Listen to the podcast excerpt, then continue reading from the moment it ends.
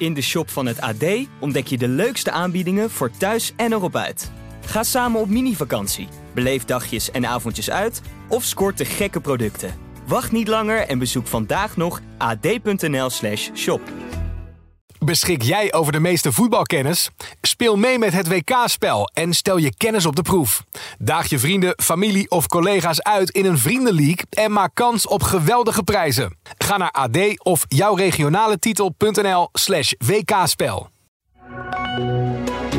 Dit is de AD Voetbal Podcast met Etienne Verhoef. De eerste halve finale van het WK voetbal staat op het programma. Wat is het plan van Kroatië? We gaan het hebben over de overtredingen op Messi en Tilburg Trainerskerkhof. Dit is de AD WK, nou ja, voetbalpodcast eigenlijk van 13 december met Mikkel Schauka vanuit Doha. Uh, Mikos, ik vroeg me af, hè, als je nou een tatoeage zou kunnen nemen van een bijzondere gebeurtenis in, in het voetbal dat je hebt gehad, welke zou jij kiezen? Die, wat, iets wat je hebt meegemaakt de afgelopen jaren? Ik denk Messi met die handen achter zijn oren. ja, dat is te makkelijk Nee, natuurlijk. flauw. Nee, ik ben niet het type van tatoeages en al helemaal niet van een uh, WK-gebeurtenis, maar jij wil natuurlijk toch een antwoord hebben. Nee, ik zou het, uh, nee, ik zou het echt niet weten waar ik een tatoeage van zou kunnen zetten. Stel dat ik een tatoeageliefhebber zou zijn, dan zou ik een tatoeage laten zetten van die goal van Bergkamp, toch? Ja, dat je dan dat je de uitspraak ja, van, je... van Van Gelder zo. Dennis ja. Bergkamp. Nee, niet van Van Gelder. Nee, nee. nee, die bal. Maar goed, nee, ja, het zou het zo nooit gebeuren. Maar ja, dat is een van de dingen die wel bij een WK uh, blijven hangen. 82 ja. natuurlijk. Maar hoe vang je het mooie Braziliaanse voetbal in een tatoeage? Ja, ja daar zit je vaak een gezicht Socrates, op. gewoon Socrates doen. Ja, zo Socrates in je nek zo, weet je? Dat er helemaal Socrates staat. Ja, op je kuit. Op kuit dan, ja. ja. Hey, um, ja. De eerste halve finale staat op het programma vandaag. Uh, merk je ja. daar wat van in Qatar, dat het, dat het echt tijd is voor de halve finale? Merkt je dat? Uh, nou, ik merk wel dat het, dat het een beetje aan het leeglopen is. Hè? Als je perscentra en zo bekijkt, uh, metro's, het is rustiger. Dat houdt denk ik in dat de meeste mensen die hier waren voor de andere landen toch wel vertrokken zijn. Logischerwijs. Mhm. Mm -hmm. Alleen de Marokkanen stromen nog binnen hè, met, met tientallen vluchten per dag. En de Argentijnen, uh, die waren er al. Maar er zijn ook he natuurlijk heel veel Indiërs en uh, Bengalis noemen ze het geloof ik, ja, uit Bangladesh. Mhm. Mm -hmm. En dergelijke die in Argentinië shirts rondlopen. Dus dat zie je nog wel. Maar ja, ik vind altijd een beetje, dat aan het begin van het toernooi heb je elke dag een wedstrijd. En dat is dan, is dan in één keer, uh, ja, ze gaan natuurlijk veel landen uit in die knock-out fase, logischerwijs. En dan, ja, dan bloedt het ook een beetje dood altijd naar die uh, finale. En in Rusland mochten we kiezen. Hè. Uh, Sjoerd en ik deden toen ook het WK. En toen, dan vind ik het toch fijner om het in het begin te doen. Hoewel veel van die wedstrijden het eigenlijk niet toe doen. Mm -hmm. Dan heb je achter elkaar die wedstrijden. En op het eind is het toch een beetje wachten totdat die wedstrijd gespeeld wordt. Vandaag was die persconferentie dan van beide trainers. En uh, ja, die blikken dan een beetje vooruit. Maar ja, het, het zijn nog vier wedstrijdjes waarvan de één totaal niet toe doet natuurlijk. Die derde en vierde plek. Ja. Maar je proeft ook wel volgens mij in Nederland dat mensen alweer overgaan tot de orde van de dag. En ik hoor jou net de onderwerpen opnoemen. Ja, dan komt het al op, op Willem II en uh, van de week bij ADO Den Haag. Dus heel langzaam schakelen mensen ook weer door naar hun eigen competitie. Uh, ja, we ja, moeten het nog hebben over Noppert. En we moeten nog, er zijn genoeg dingen die we moeten hebben. Maar het gebeurt toch, ja. zeg maar, dat, dat, uiteindelijk bedoel, op die persconferentie bij de Argentijnen ging het toch weer over het feit dat ze nu worden gezien als een onsportieve ploeg. En uh, ja. de bondscoach, ja, die heeft al duidelijk gezegd, Scaloni, dat, dat is niet zo. Uh, nee, ja, het zou natuurlijk gek zijn als hij zou zeggen, wij zijn een hele onsportieve ploeg. Maar ja, wereldwijd is dit natuurlijk een beetje. Het is niet zo dat het vol Nederlanders zat en die allemaal nog eens een gram wilden halen over wat er gebeurd is.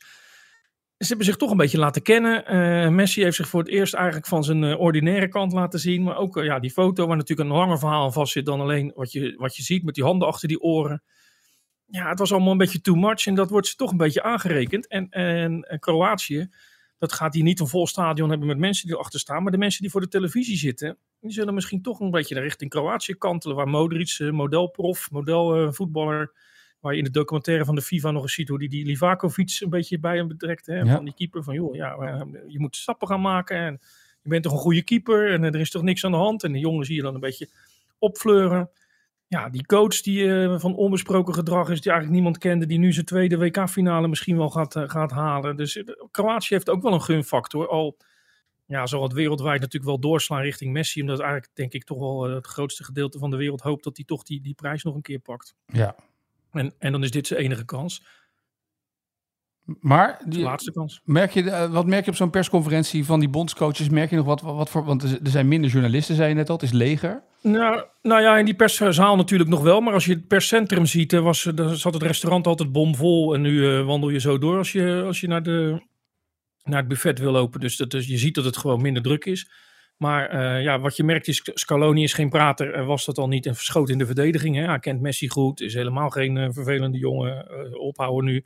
we hebben ons echt niet zo laten gaan. Enzovoort, enzovoort. Ja, en die Dalic die speelt in op het gevoel. Hè? Eh, ik vertrouw me aan jongens. We hebben hier al eerder gestaan. De mooiste wedstrijd die wij wonnen was niet Brazilië, dit WK, maar was het vorige WK in de halve finale tegen Engeland, die we met 2-1 wonnen. Uh, ja, ze zijn natuurlijk wel topspelers in de loop der jaren weer kwijtgeraakt. Rakitic is er niet meer bij. Nee. Uh, maar ja, nog steeds staan ze er. Er zijn wat jonge jongens bijgekomen ja, hij, hij geeft helemaal aan dat zij ook weer fris zijn, dat er niks aan de hand is, dat ze, dat ze klaar zijn voor deze wedstrijd. En ik, ik acht ze ook niet kansloos. Argentinië begon als een van de favorieten, maar je hebt toch gezien gedurende het toernooi dat ze, ja, dat ze mankementen hebben. Van Saudi-Arabië zelfs verloren. Tegen Nederland kunnen ze in de laatste zeven minuten de voorsprong niet vasthouden.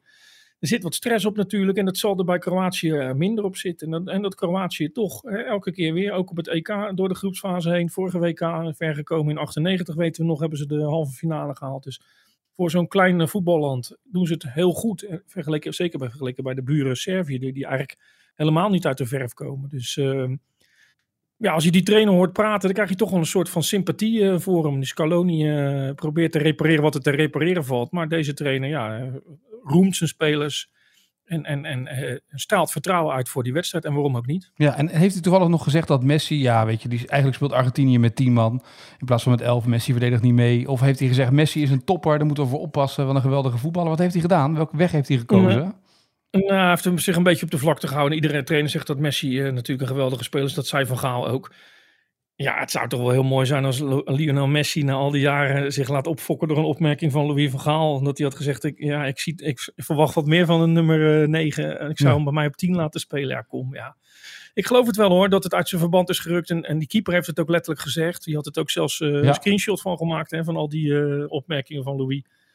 Ja, zo werkt het dus blijkbaar toch nog dat mensen zich ergeren en, en opfokken in een wedstrijd omdat een trainer van de tegenstander iets gezegd zou hebben. zelfs op dit niveau, terwijl motivatie natuurlijk genoeg is om die wedstrijd te winnen, omdat je dat toernooi wil winnen. Maar blijkbaar is rancune eh, toch altijd een goede eh, drijfveer, een beetje wraak eh, in, de, in de sport. Dus uh, ja, dat kan ook averechts werken. Zie hoe wij tegen West-Duitsland speelden in, uh, in, in 74. Hè. Niets liever dan dat we toen hadden gewonnen, de heel Nederland, de, de, alles wat er omheen hing. En uiteindelijk lukte dat niet. Uh, ja, ik, ik, denk dat die Kroaten het juiste pad bewandelen en wat minder op uh, agressie gaan zitten. En uh, ja, ik, ik, ben benieuwd of dat, of dat werkt. Ik denk niet dat de Argentijnen zich in de aanloop nu hebben gestoord, want de Kroaten hebben echt niets gezegd in de aanloop. Het interessante was wel, ik las wel dat Kroaten, een aantal Kroaten gisteren volgens mij bij de persconferentie, dag ervoor nog bij de spelers, die hadden gezegd we gaan niet één man op Messi zetten. Dat is een beetje het verhaal natuurlijk wat, wat we, uh, nou, wat we gebracht hebben naar aanleiding van 2014. Uh, moet je één man opofferen of niet? Eigenlijk heeft Oranje dat ook niet gedaan. Die hebben eigenlijk Messi laten lopen en opgevangen in de zone steeds waar die kwam. En daar was het of Timber of dan weer Ake. Uh, maar eigenlijk is dat een nieuwe manier van bespelen eigenlijk hè, van Messi. Uh, ja, ja, we hebben het natuurlijk gevraagd aan Frenkie de Jong. Die zei hoe het in Spanje ging. En die zei dat ze op alle mogelijke manieren hadden geprobeerd hebben. Dat er altijd wel twee, drie uh, mensen klaar stonden op het moment dat hij aangespeeld zou worden. Ja, het toverwoord bij ons was de paaslijnen eruit. Ja. van, van Gaal was toch geïrriteerd. Want Johan Derksen had dat uh, gezegd. Dat werd door Veronica hier gevraagd op de persconferentie. En toen zei Van ja, nou ja, het is ook allemaal niet zo bijzonder dat hij dat baanbrekend of zo, dat hij dat heeft verzonnen. Maar dat is het natuurlijk. Maar ja, in het verleden, in de ouderwets, ging het er wel om zo. Hè? Ik kan me herinneren dat Maradona in de finale in 86, dat Matthäus erop ging spelen. Ja. En dat ging nog best goed, maar net niet goed genoeg om, uh, om de wereldtitel te pakken. Maar eh, ja, Nederland speelt op het middenveld, speelt op het middenveld best ouderwets, hè, met het volgen van, uh, van, van spelers. Dus je zou ook kunnen denken, ja, of er één iemand op aan Messi, dat is ook niet zo dat er dan hele gaten vallen. En uh, het probleem is natuurlijk bij hem, en het zal ook Kroaten zullen dat hebben gezien. Ja, hij wandelt zich vrij natuurlijk. Hij doet niet mee op het moment dat ze de bal verliezen. En dan op het moment dat je er zelf aan de bal bent en denkt van we zijn lekker aan het voetballen, je verliest hem. Dan staat hij nog ergens in een zone waar die, waar die niet kort gedekt wordt. En dan komt hij, komt hij uh, aan het werk. Dus ik ben ook benieuwd hoe zij het gaan oplossen. Maar ik denk, ik denk dat, ze, dat ze wel degelijk iemand in zijn buurt gaan houden. Ik, ik kan me niet voorstellen dat zij het ook met met zonnedekking en dergelijke op gaan lossen. Nee, het belooft alleen wel, uh, denk ik, niet een hele sprankelende wedstrijd te worden als je het zo op een rijtje zet wat Kroatië speelt en hoe Argentinië speelt eigenlijk. Nee, bijna nooit. Hè. Alleen als er natuurlijk snel een doelpunt valt. Ja, Ja. Dan, dan gaat de andere ploeg gaat eruit komen. Maar dat zie je nu bij al die knock-out wedstrijden wel. Ja, als het, als het 0-0 blijft, dan zie je dat iedereen toch wel bang is om achter te komen. En het is ook nog zelfs het 1-0 wordt. Dan krijg je ook scenario's als bij Marokko. Ja, dan gaat één ploeg rond de 16 hangen. En dan moet die andere ploeg er nog maar doorheen zien te komen. Dus voor de schoonheid van het spel eh, ja, moet je bidden dat er toch nog één of twee eh, partijtjes tussen zitten die, die het mooi maken. Maar de spanning maakt vaak eh, veel goed. Elke fout kan fataal zijn. En er staat zoveel op het spel nu. Een WK-finale halen, ja, dat, dat, dat vergoedt wel veel. Maar echt een sprankelende open wedstrijd. Dat kan eigenlijk alleen als er een, als er een ploeg op voorsprong komt. En de andere ploeg eh, eruit durft te komen om ook de tweede goal nog te maken. Ja. De Gary Lineker zei natuurlijk ooit... Ik heb nooit een betere voetballer gezien dan Diego Armando Maradona. Eh, maar Messi komt op een goede plek 2. En daar zijn er klassementen bijgehouden. En daaruit blijkt dat eh, Lionel Messi tweede staat in het overtredingenklassement op een WK voetbal. Hij heeft 65 overtredingen zijn er in totaal gemaakt op alle WK's op hem. Maar de koploper nog altijd, Diego Maradona, 152 overtredingen in die vier WK's die hij heeft gespeeld. Dat is ook een ongelooflijk aantal toch, hè? Ik denk wel dat, het, dat er toen meer mocht. Dat er Ja. meer geschopt werd. Dus, dus dat het van Messi best wel heel veel is dat die overtredingen op hem worden gemaakt. Want het, nu wordt het veel eh, korter gehouden. Kijk naar, eh naar de afgelopen keer met die eh, Laos. Ja. Het- dus er is minder mogelijk. Hè, als je Maradona in 86 zag en die Koreanen die liepen te schoppen. Of in 90 die, dat, die uit Kameroen. Ja, dat zie je nu eigenlijk bijna niet meer. Want als dat gebeurt dan staan er na, na een kwartier nog maar acht op het veld. Als je een goede scheidsrechter hebt. Dus ik denk dat die cijfers zich wel redelijk naar, naar elkaar verhouden. Ja, en het blijft natuurlijk de discussie. Als je jong bent geweest, je hebt Maradona toen zien spelen, dan ben je geneigd om te zeggen dat dat de beste is. Als je nu jong bent, eh, dan ben je geneigd om te zeggen dat Messi de beste is. Ik denk wel dat hij het langer heeft volgehouden. En eh, ja, het maakt ook niet zo heel veel uit, toch? Het is, het is niet te bewijzen wie de beste was. Nee. Maar ja, uiteindelijk is het wel zo als je die wereldtitel ook nog hebt gewonnen. dan heb je toch een streepje voor. Dus ik weet niet of het Messi te doen is om, om gelijk te komen met Maradona. Maar het, het maakt wel je carrière compleet natuurlijk. Motiveer Messi nou niet meer. Hè? Geen gekke dingen zeggen, anders gaat hij weer zometeen, eh, zometeen naar jou staan op die tribune. Zometeen. Hè? Krijg je dat? Nou, ik heb aan die, die woorden van, Mes, van eh, Maarten gehouden. Die zei ook van ja, nu roept iedereen eh, Argentinië moet kapot. Maar waarom eigenlijk? Kijk, het is natuurlijk wel zo wat eh, Dumfries na afloop zei. Hè? Het gaat wel om een finale, staat wat op het spel. Dus het is ook niet zo gek dat alles uit de kast wordt gehaald. En dat er af en toe iets ordinairs bij komt. Of iets eh, waarvan je denkt, nou ja, kijk, Van Breukelen riep ook de meest verschrikkelijke dingen tegen Duitsers toen. Hè? Dat ze Ja. dood moesten gaan en eh, weet ik het wat allemaal. Sterfst, hè? en- Ja. ja, en toen vonden we het allemaal prachtig. Ehm, ja, nu vinden we, het, vinden we het minder mooi. Maar het hoort er toch allemaal een beetje bij op, op weg naar de grootste prijs die je kunt halen in je carrière. Ja. Ondertussen eh, wordt er wel aan redelijk wat Nederlandse spelers eh, uit het Nederlands elftal getrokken. Tenminste, is een aantal spelers staat in de belangstelling van eh, clubs. Nou, Gakpo hebben we het gisteren uitgebreid over gehad. Ook Andries Noppert wordt nu genoemd. Niet alleen in binnenland, bij Ajax, maar ook in het buitenland. Er is voldoende interesse. Dat is ook logisch na zo'n WK, toch? Ineens is hij de grote onbekende. En is hij de man ineens die iedereen aan het volgen is. En ja, vooral omdat hij bij een, ook bij een kleine club speelt. Dus hij is natuurlijk voor relatief eh, een normaal bedrag op te halen. Het is voor hem wel zaak als hij nog een keer... uit. Het is de minst verdienende speler geweest in deze selectie. Laagste salaris. Hij heeft, er is nog nooit een transfersom voor hem betaald. Dus eh, daar houdt een speler ook vaak nog wat aan over.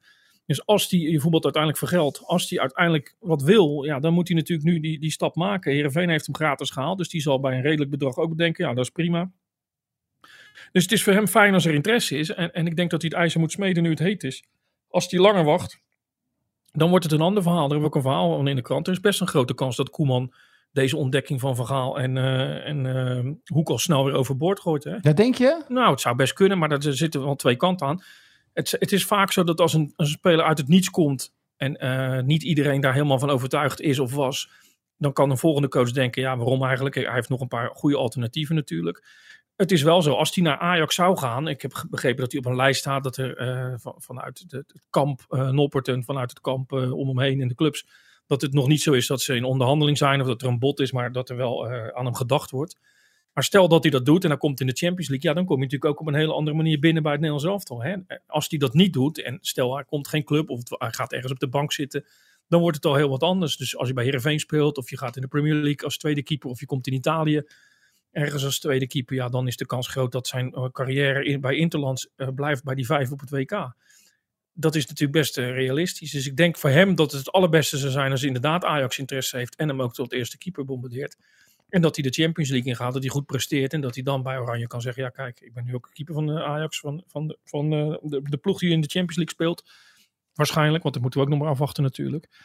En dan, zou, eh, dan verdient hij een hoop geld. Dan heeft hij zijn transfer gemaakt. En dan heeft hij in de hiërarchie ook een stap gezet. Dus dan zou hij bij het Nederlands elftal blijven. Als het Nederlands elftal heilig voor hem is. Hè. Daar zijn we natuurlijk eigenlijk altijd maar van uitgegaan. Maar er zijn ook spelers die misschien denken... Nou ja, er moet wat op het bankrekeningetje komen. En mevrouw moet tevreden zijn. En over tien jaar moet ik niet nog analist moeten worden om geld te kunnen verdienen. Het maakt niet zo gek veel uit of ik in het Nederlands elftal speel. Als ik straks maar ergens een goed contract kan tekenen. Maar ik denk dat Noppert wel graag... Een, ja, ik denk dat dat wel een type is die, die ook voor het sportieve eh, gaat. Maar ik denk dat hij heel weinig verdiend heeft voor een profvoetballer in al die jaren. Als hij bij deze clubs hebt gezeten. Dus dat het voor hem wel zaak is nu om, uh, om een keer een klapper te maken. Maar het kan ook zijn dat hij gewoon denkt, weet je wat, ik maak het seizoen in ieder geval bij Heerenveen af. Dan heb je in ieder geval wat te doen. Waarom niet?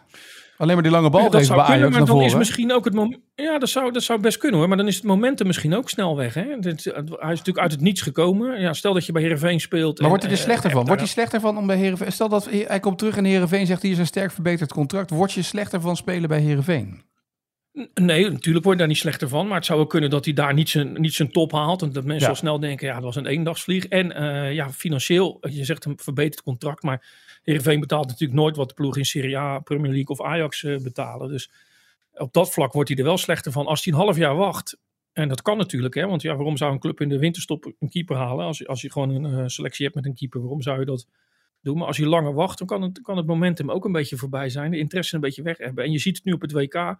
Het ging heel erg over Noppert bij al die persconferenties, maar het gaat hier nu over uh, uh, Bounou, keeper van Sevilla, die het bij Marokko geweldig doet. Livakovic, keeper van van de Kroaten die het, uh, die het fenomenaal doet. En uh, Martinez natuurlijk, de keeper van Argentinië, die, uh, die heel goed in, in strafschoppen is. En dan mis ik er nog één. Loris. Nou ja, Frank, ja, Loris, maar goed, ja, die kennen we allemaal natuurlijk al een, een eeuwigheid. Dus, dus daar hebben we het niet zoveel over. Maar die keepers pakken nu alweer de schijnwerpers. Zo snel kan het gaan. En als er straks weer een penalty-serie is en zo'n Livakovic speelt ook maar gewoon bij Dynamo Zagreb. Je zal ook geen, geen miljoenen verdienen ja, dan, dan is die misschien weer op het lijstje uh, van de grote clubs. En dan moet je ook wel afvragen, hoeveel clubs hebben een keeper nodig? Dus ja, voor Noppert is het te hopen dat er inderdaad iemand is die denkt, ja, we willen die hele lange keeper, dat, dat moeten we hebben, zo'n lange keeper. En we hebben meer gezien dan dat we van hem verwacht hadden. Uh, halen die jongen voor een, voor een leuk bedrag. Heerenveen blij, Noppert blij. En, en vindt echt wel weer een keeper die ze op plek uh, 6, 7, 8, 9 in de Eredivisie houdt, toch? Ja, nee, zeker. Maar zo, zo zie je maar weer hoe snel een carrière kan gaan, toch? Ik bedoel, um, in Italië bijna niet gespeeld. Niet gespeeld. Bij Dordrecht uh, kon hij vertrekken. En via een jaar Eagles, uh, waar hij uiteindelijk eerste doelman werd, door naar dit. En dan vervolgens, uh, ja... Nooit een transfersom. Dus ja, dat is, het is bijna onvoorstelbaar natuurlijk dat je dan op je 28ste straks in één keer 10 miljoen of zo moet opleveren. Dat zou bijna onvoorstelbaar zijn. Maar ja, dat, dat zie je als, een, als één trainer denkt, ja, ik, ik, en je maakt dat vertrouwen redelijk waar en die trainer eh, die geeft je het vertrouwen en die zegt je op een groot podium, ja dan kan dat. Ja, want Norbert heeft had Bijlo ook kunnen overkomen. Komt natuurlijk wel uit een andere club, maar dat had hem ook kunnen overkomen. Pas weer een ander verhaal natuurlijk. Ja, ja. Die is op zo'n leeftijd dat als hij nog een keer een stap gaat, dan zit je in de woestijn of misschien in, in Japan of iets dergelijks. Maar voor deze jongen kan het nog. Ja. Dus laten we hopen voor hem dat, er, dat er een mooie stap komt. Zonder dat ik natuurlijk uh, Heerenveen uh, wil afdoen als een, als een kleine club. Maar ja, als hij echt een stap wil zetten, moet hij het volgens mij zo snel mogelijk doen. Makkelijk trouwens nog steeds kans op de WK-finale. Halve finale is definitief niet. Maar de finale nog, steeds, uh, nog steeds wel. Op het, kan nog steeds. Volgens mij kan je niet een halve fluiten en dan een finale. Hè? Nee, en aangezien ze Orsato al de halve finale hebben gegeven vanavond tegen van Argentinië en Kroatië. Ik vond die Argentijnse scheidsrechter ook goed. Ik weet niet of naar huis is, maar Argentinië zit er nog in. Ja.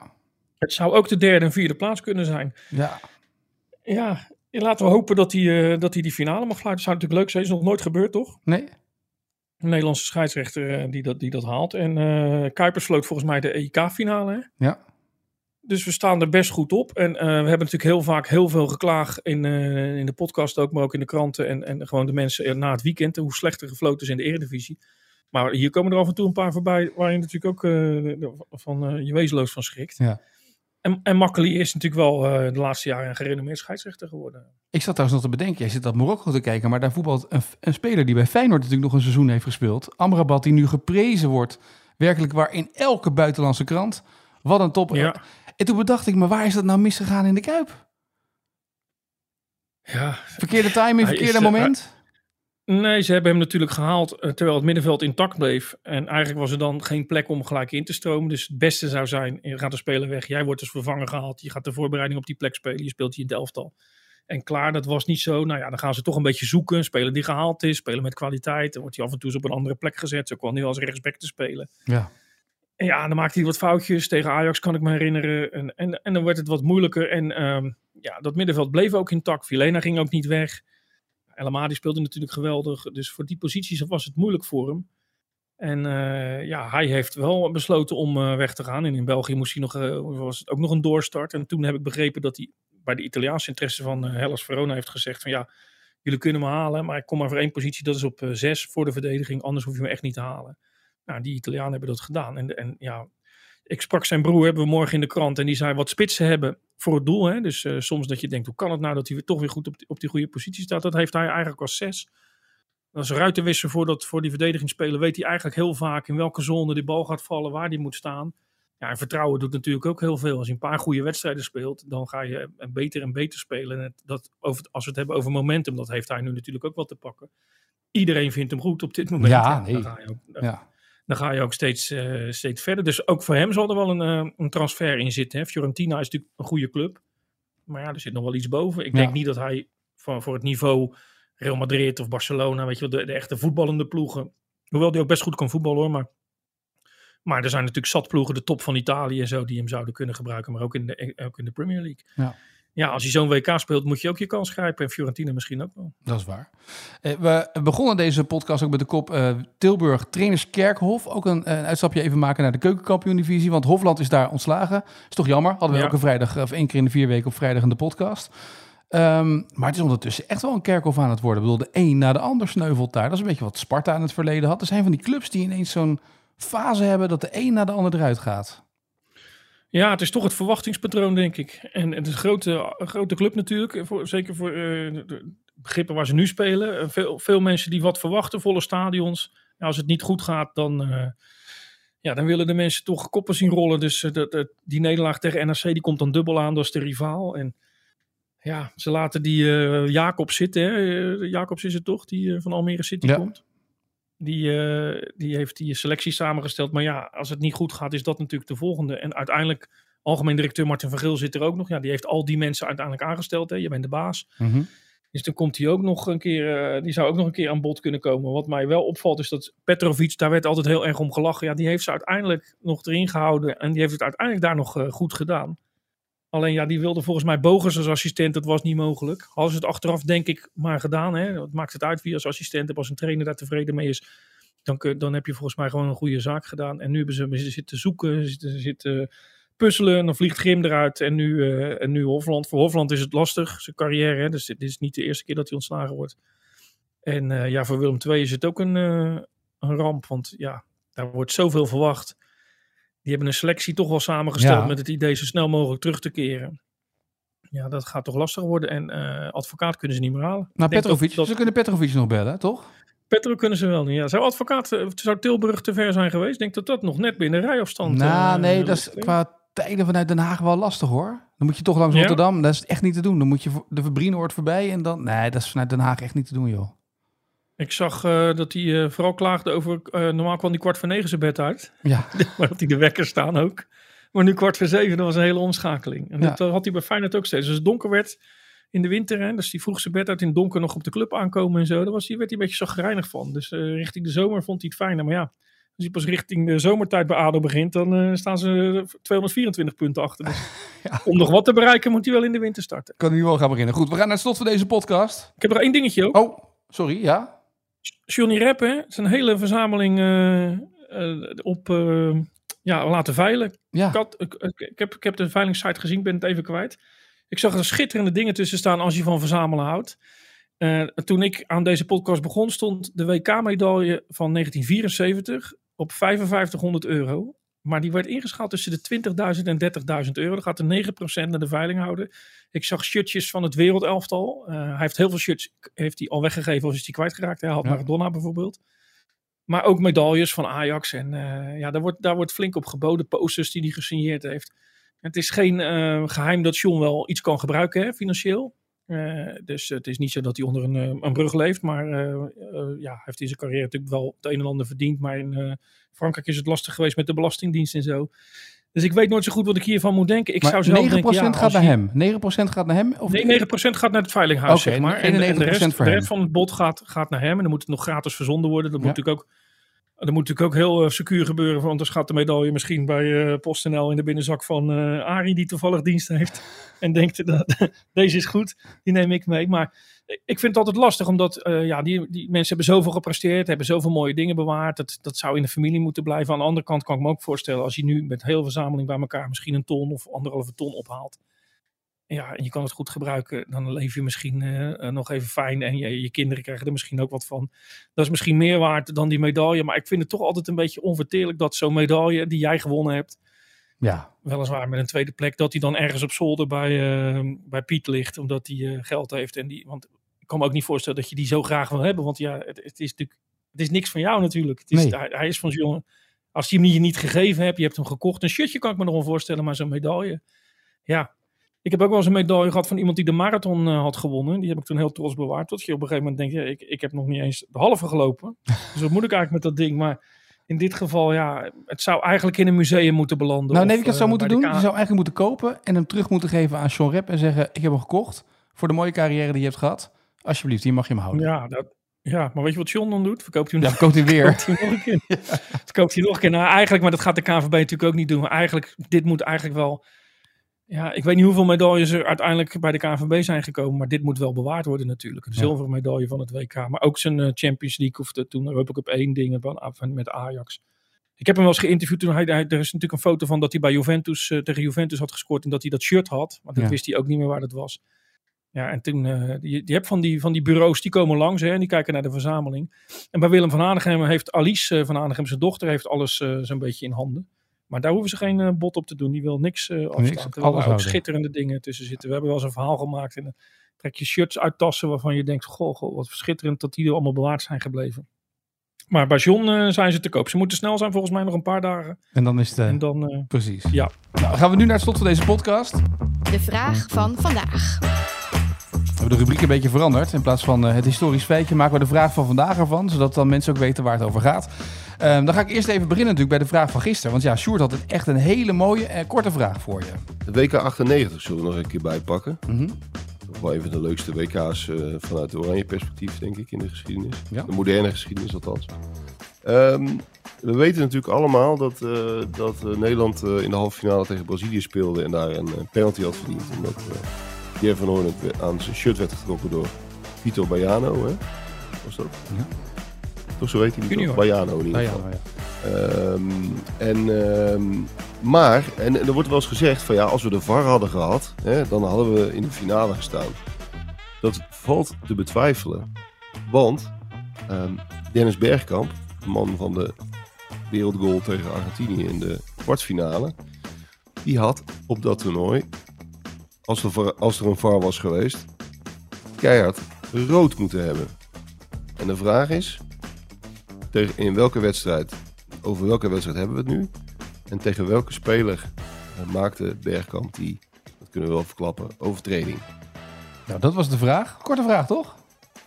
Weet je het nog? Ja, Ja, want ik heb Ronald Dat moeten was- zeggen. Ronald heeft eh, hierop geantwoord. Die zei het was tegen Joegoslavië. ja. Die had het goed, inderdaad. Ehm, wat had hetzelfde zitten denken? Micha- Michailovic toch? Dat was het tweede antwoord wat ik erbij zei. Wat had hij nog niet bij staan? En het mooie was, ik was het aan het opzoeken. Ehm, na afloop van die wedstrijd is er zoveel gedoe geweest dat zelfs Sepp Blatter de terugcommissie heeft gevraagd om alsnog een straf uit te delen aan Dennis Bergkamp na afloop van die wedstrijd. Die vond het niet kunnen van Bergkamp. Nee. Hij ging bovenop hem staan. dat, eh, van Basten had het ook wel eens. Dat ze, die sloeg die Plovy toen eh, het licht uit zijn ogen. Die, die net- nette jongens, goede Ja. spelers die dan toch af en toe... eh, even- ja, anders kan het ook bijna niet natuurlijk om in de top te spelen. Maar Gary Lineker heeft volgens mij nooit een gele kaart gehad. Hè? Nee. Die heeft toch ook zware wedstrijden gespeeld. Maar deze jongens beten wel van zich af. Terwijl als je ze zo zag, dat je nooit eh, dat, dat idee kreeg. We hebben trouwens Bergkamp nog benaderd voor ehm, eh, dat verhaal natuurlijk over Argentinië. Toen we tegen Argentinië moesten. Ja. En, en wij kregen te horen van eh, het omveld dat hij had gezegd: Ik heb zoveel aanbiedingen gehad en je weet wat er mee te doen valt. Alles afzeggen. dus hij heeft zich nergens laten zien of horen. Hij wil daar niet, hij wil daar niet meer over praten. Oh. Moet hij natuurlijk zelf weten, daar heeft hij alle recht toe. Maar het is best wel zonde dat, de, dat speler, zo'n grote speler zich eigenlijk niet meer laat horen. Dat, dat lijkt het een beetje verbitterd. Ik weet niet of dat zo is hoor, maar het is, ik vind het eh, zonde, want als je de naam Bergkamp ook hier ergens laat vallen, weet iedereen meteen. Argentinië. Ja, die schitterende goals. Ja. Ja, Argentinië heeft die schitterende goals in de Premier League. Dat is waar. Ja. Dan ga ik nu een vraag doen, want morgen moet je ook namelijk in de podcast verschijnen waarschijnlijk. Hè? Want je gaat natuurlijk naar Argentinië toe met Sjoerd, maar dan eh, als je terugkomt, dan nemen we weer eentje op. Dus ik doe de vraag Ja. even voor morgen en ook voor de luisteraars thuis. Ehm, ooit was ik bij een amateurwedstrijd, daar kwam een eh, wissel het veld in. En de trainer riep vanaf de zijkant zijn naam en hij luisterde niet. En hij riep nog een keer zijn naam en hij luisterde nog niet. En de derde keer riep hij, kom maar hier, wissel weer terug. Dat was vrij vlot, was binnen een minuut was dit gedaan. Het was de trainer van FC Lisse, Wim Schaap, die dat ooit deed, het amateurvoetbal. Maar ehm, Ja. de vraag van deze dag is, de snelste wissel vanaf de start van een wedstrijd op het WK voetbal. Welke eh, speler was de snelste wissel? Dus wie ging eruit? Wie kwam erin? Ehm, eigenlijk ook wel, welk WK was dit? En na hoeveel minuten werd die wissel eigenlijk gedaan? Vanaf de start van de wedstrijd, de snelste wissel op een WK. Ik moet alleen maar aan Aten Mos denken, maar dat was niet op een WK. hè? Nee, dat was na 24 minuten, 15 minuten bij Vitesse. Ja, precies. Ja, en twee keer volgens mij ook. Ja. Ja. Ja, maar het is iets Ja. korter. Dus je hebt nog even na te denken. Je kan misschien op Twitter misschien nog wat luisteraars inschakelen. Maar de snelste wissel ooit op een WK vanaf het begin van de wedstrijd. Jongens, help me. Hij heeft hulp nodig voor morgen. Ik hoor het al. Goed, morgen een nieuwe AD Voetbalpodcast en een nieuwe vraag van vandaag. Eh Mikos, dank en eh, ik spreek je morgen. Ik ga er even bieden op John eh, zijn medailles. In de shop van het AD ontdek je de leukste aanbiedingen voor thuis en erop uit. Ga samen op mini-vakantie, beleef dagjes en avondjes uit of scoort de gekke producten. Wacht niet langer en bezoek vandaag nog ad.nl/shop.